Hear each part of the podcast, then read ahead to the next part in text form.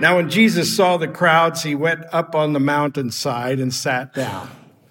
His disciples came to him and he began to teach them. He said, Blessed are the poor in spirit, for theirs is the kingdom of heaven. Blessed are those who mourn, for they will be comforted. Blessed are the meek, for they will inherit the earth. Blessed are those who hunger and thirst for righteousness, for they will be filled. Blessed are the merciful, for they will be shown mercy. Blessed are the pure in heart, for they will see God. Blessed are the peacemakers, for they will be called children of God. Blessed are those who are persecuted because of righteousness, for theirs is the kingdom of heaven. Blessed are you when people insult you, persecute you, and falsely say all kinds of evil against you because of me. Rejoice and be glad, because great is your reward in heaven. For in the same way they persecuted the prophets who were before you. You are the salt of the earth, but if the salt loses its saltiness, how can it be made salty again? It is no longer good for anything except to be thrown out and trampled underfoot. If you are or you are the light of the world, a town built on a hill cannot be hidden, and neither do people light a lamp and put it under a bowl. Instead, they put it on its stand, and it gives light to everyone in the house. In the same way, let your light shine before others, that they may see your good deeds and glorify the Father in heaven. Amen. We are continuing this series of messages based on the book by Frank Viola, The Insurgents, Reclaiming the Kingdom of the or the gospel of the kingdom rather. I've said it so many times i've forgotten i guess. The we're reclaiming the gospel of the kingdom. That is the gospel that is not about the flesh or about religion or prosperity or even posterity for that matter. It's a kingdom gospel a message that is good news because it's about being citizens of a world that is here but not here at the same time. A king who reigns but doesn't have absolute control over everything yet, but will. And so we live with both a reality and a promise simultaneously, and they are inseparable, but they are also present us with a conundrum because we're trying to do both at the same time. And so last week we talked about entering the kingdom and embracing the mystery of the kingdom. But now we want to talk about being sent out from the kingdom, not as outsiders seeking a new residence, but as insiders on covert missions for the sake of the king. That's kind of the approach we're going to take this time. Frank says on uh, page 50 or 150 in his book, he says, Many Christians today know Jesus as their Savior. Some even possess the joy of salvation, especially after they've first trusted Christ. But many, if not most, are living defeated, frustrated lives. This is because they have never fully submitted themselves to Jesus as Lord. When the Lordship of Christ is established in life, it brings with it both power and liberty. Frank continues In this connection, if the gospel of the kingdom was preached and received by even a quarter of those who identify themselves as Christians today, it would solve countless problems. It would take the Christian life out of the realm of being just another segment of acceptable Western and Eastern social life. And it would make it what it truly is a foreign element to this planet, an enemy to all that is not of Christ on the globe. Well, that's pretty potent, isn't it? Now, I've been interpreting most everything you hear from Frank's book in my own words, but I wanted to use his words in that particular case because you need to hear it directly from him. The reason this book keeps inspiring us and driving us back to the gospel of the kingdom, back to the world that the Bible describes, is because it's that radically opposed to comfort, that radically opposed to the kind of religious ease that we've created for ourselves in most cases. Now, I'm a history person. I guess most pastors are, but I've been privileged over the years to know veterans of pretty much all the wars of the past century. Can you believe some of you that we say things like that now? I find it difficult to believe that I can say, well, I knew a lot of people last century who told me stories, but I, I did. I was born in the previous century. And that's really weird mm. for me, anyway. And there are many who have told me stories about being in World War II, for example. And as a student of history, I've found the story of World War II particularly fascinating because of the way that it has shaped our society today, has shaped our entire world today. And one of the things that you will find in the history of World War II, for example, is the resistance movements the most famous being the Maquis and La Resistance, the, the French underground, they were called. These were people who, in occupied France, worked to defeat the Nazis who occupied their land despite the enormous risk. And frankly, many of them died daily in this pursuit of undermining the oppressive chaotic reign of the Nazis over France. And this resistance movement is the model that I want to draw upon to understand and explain better what we are as a Christian insurgents. And you know, it all depends on your perspective, doesn't it? You know, the, the, the Nazis thought they were entirely righteous in what they were doing, and they thought they were bringing something that would be better for the world when it was finally established. And who were these people to resist it? And why would these people do so many criminal things to stop this obvious supreme way of interpreting things this this superior rule and reign you know it's everybody always feels righteous when they're in control and when they're trying to oppress others they always describe what they're doing in those terms and really find the people who resist them impossible to comprehend. And yet you have to ask yourself what compels people at such a high cost to resist anyway, and why you can't physically drive the resistance out of them. You can't beat them into submission. You can't kill them enough. You can't beat them enough. You can't imprison them enough. You can't you can't starve them enough. You can't make people who are that deeply devoted to something other than what you are trying to impose upon them. You can't make them submit. They are resisting because they can't help but resist. And this is what those people were. In the resistance cells of France in those days, uh, in the 1940s, 30s, and 40s, they comprised men and women. They were in rural areas and they were in cities and they were in the suburbs. They were engaged in a kind of guerrilla warfare that basically was executed by people who wrote underground newspapers, who conducted various acts of resistance that looked like like anything from from combat to just really subtle activities. It it wasn't all like Hogan's Heroes if you're old enough to remember that. They didn't just blow things up.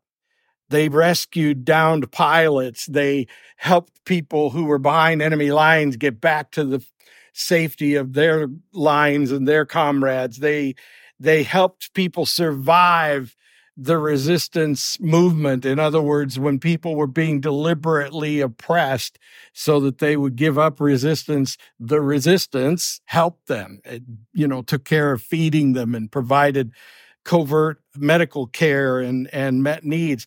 The resistance operatives included people who were emigres, academics, students, aristocrats, Roman Catholics, including clergy, Protestants, including clergy, Jews, Muslims, liberals, anarchists, communists, even fascists, which is pretty amazing when you think about it. But they knew that what the Nazis were doing was evil and they resisted it. And it didn't matter what their station in life was. It didn't matter how they differed from the other people in the resistance movement. Whatever they were before this war, but before this situation occurred, they were one in their purpose to resist evil, whatever the cost. Now, given that view of how ultimately global war was won not only by the might of nations, but also by the systematic and complete undermining of an insurgent movement that was beneath all of the other surface activities. Given that that's how it worked, I'm going to present you with something I wrote as a way of expressing what people might say someday, I hope, about Shiloh Church, at least the Christians from the 2020s. So I want you to imagine for a minute that you're reading an article 40 or 50 years from now describing what we did. Write this down in your memory banks. This is the article from the future that described what we did now. These Christian insurgents, excuse me, during the tumultuous era of the early 20th century, Christian insurgents, united in their faith and determination, stood boldly against the forces of God's enemy, Satan, and his malevolent influence. This network of valiant believers, akin to the French resistance of World War II, waged a spiritual battle during a time of great upheaval. These Christian insurgents, comprised of both men and women, were not confined to bustling urban centers, but also were found in strength in small towns and rural sanctuaries, much like the Maquis of yesteryear. Their commitment to the resistance and the influence of evil transcended traditional norms. In the clandestine realms of this spiritual battle, these courageous individuals employed guerrilla warfare against the encroaching darkness, using their tactics mirroring the virtues bestowed upon them by the Holy Spirit. These subversive acts of grace, gentleness, self control, and other gifts of the Spirit formed the foundation of their resistance, exemplifying the teachings of Christ. They, dis- they disseminated divine truths through underground transmittal of the Word or heart and mind of God challenging the oppressive narrative of Satan's rule.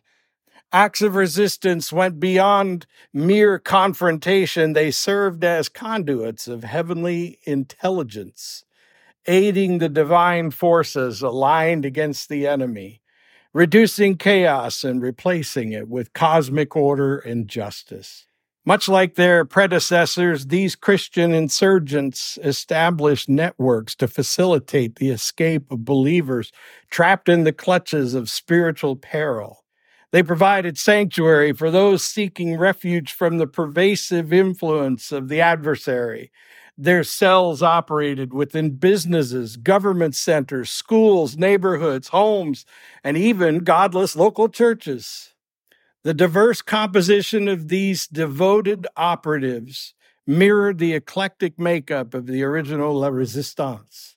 Among their ranks were fervent believers from various denominations, Roman Catholics and Protestants working together, standing shoulder to shoulder with academics, students, and members of the clergy in this spiritual battle. Unity emerged from a common purpose, transcending theological differences. These Christian insurgents, embodying the principles of love, compassion, and faith, showcased a united front against the divisive tactics of Satan.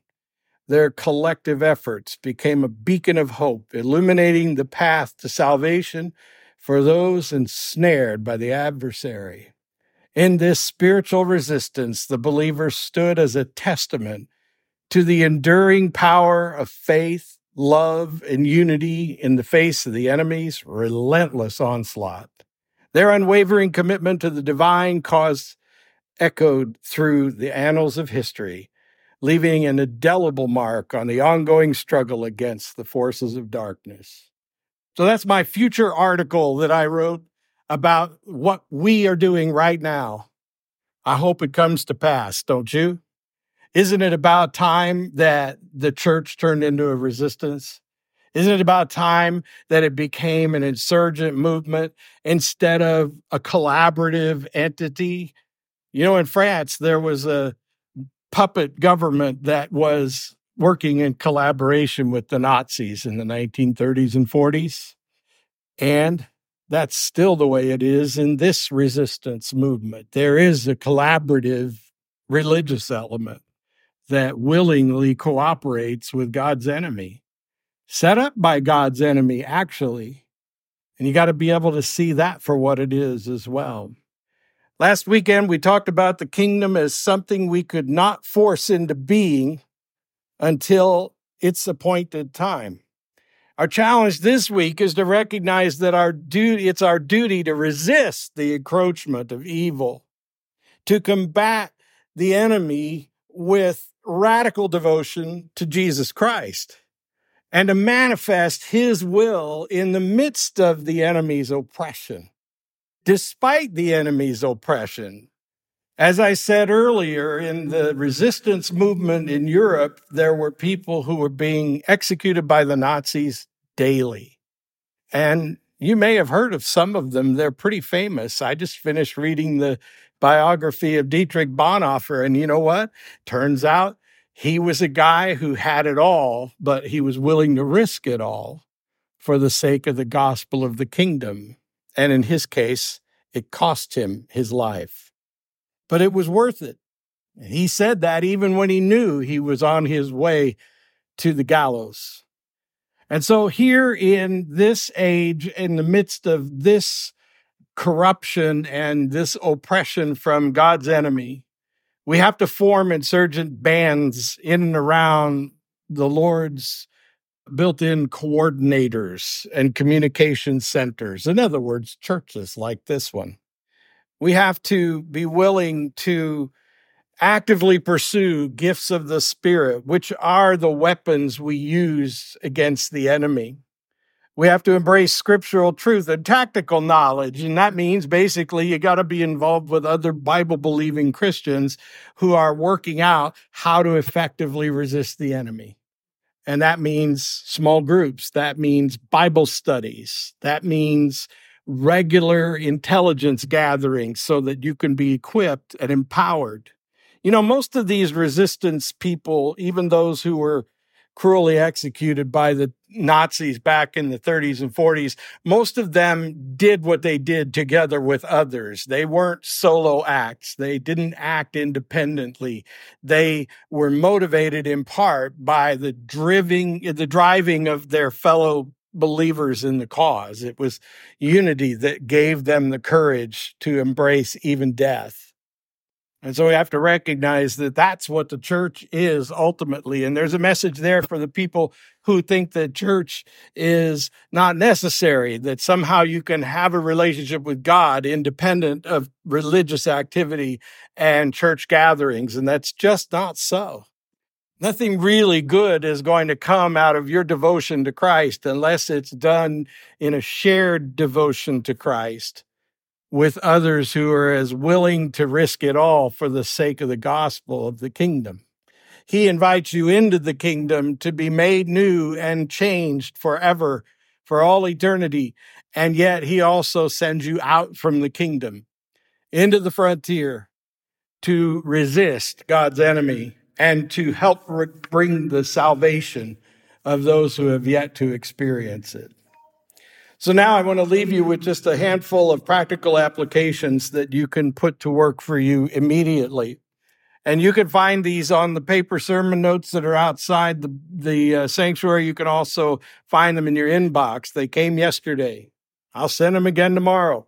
Our new app is up and running, although it hasn't been properly announced yet. And I can tell you that you can find these notes there.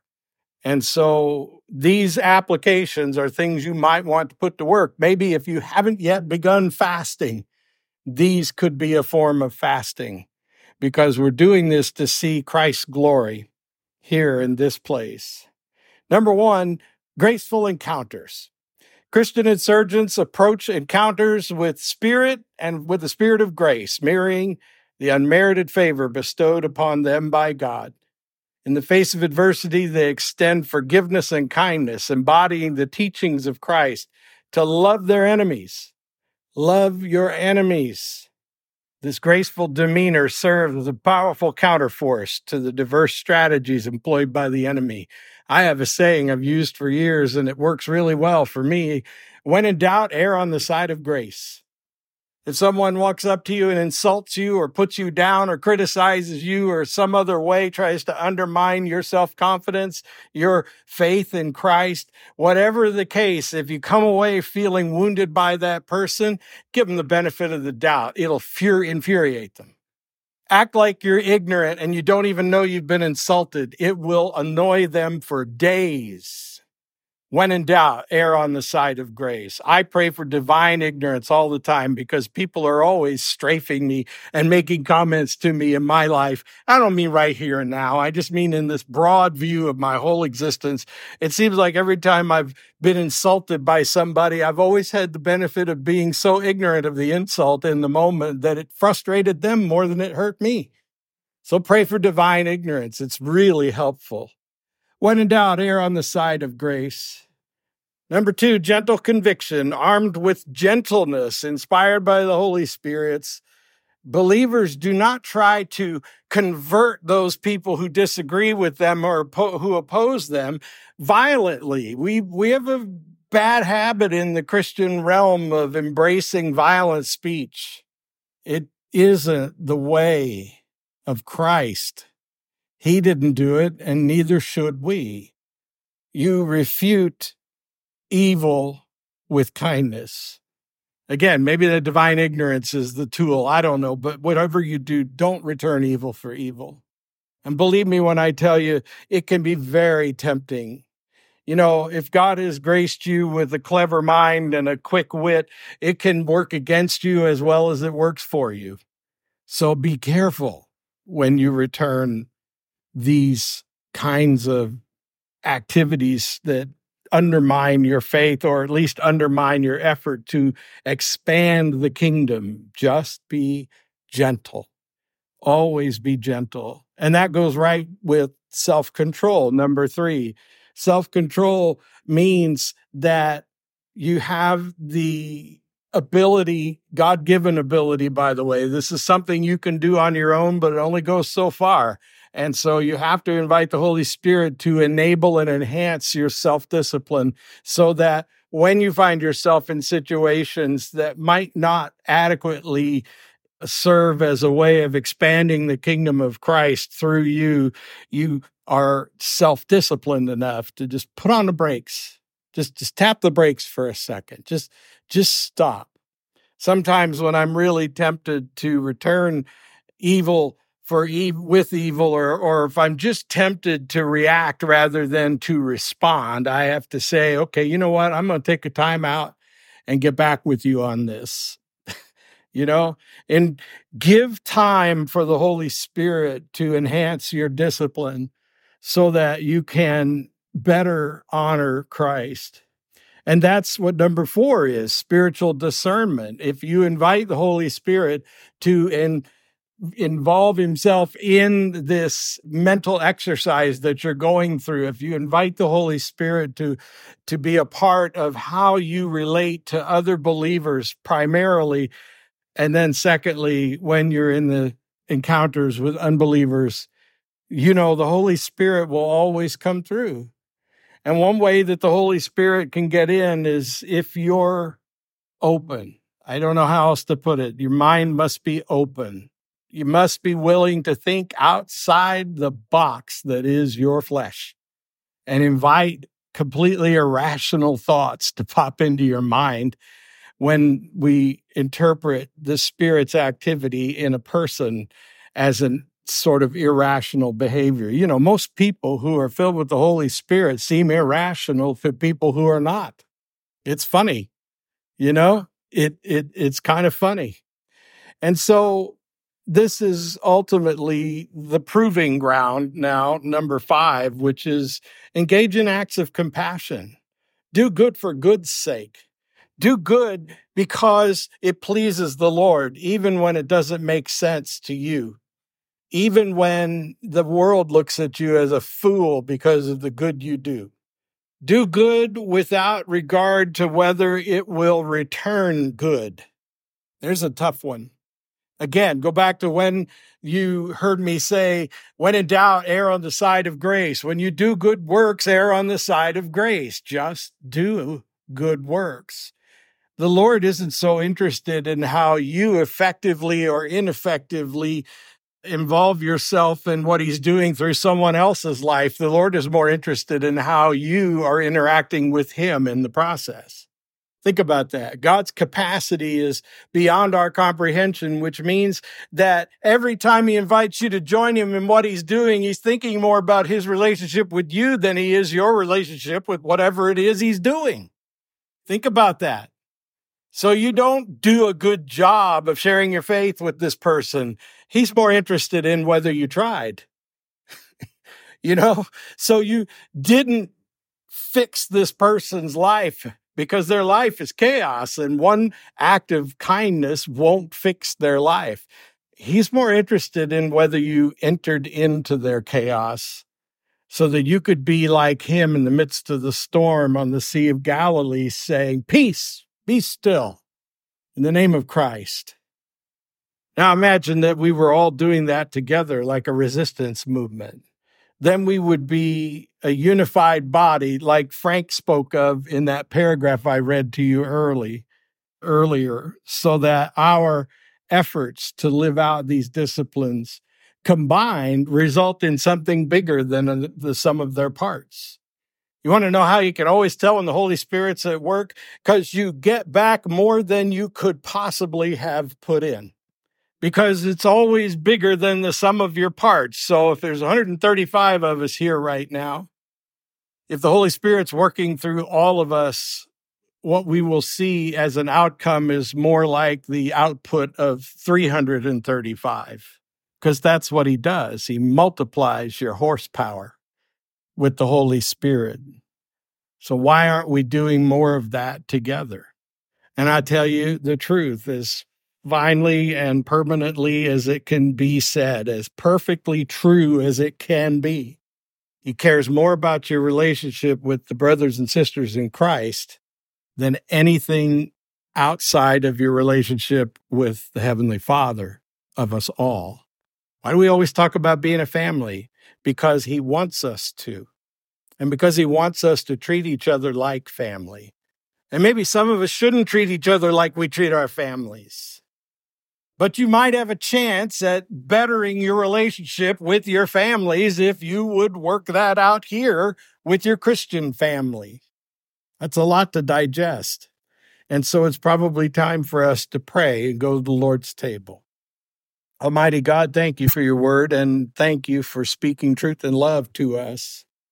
Send us away equipped and prepared to serve you and to join you in whatever you're doing. Help us to seek you and then to love one another in your spirit, we pray. Amen.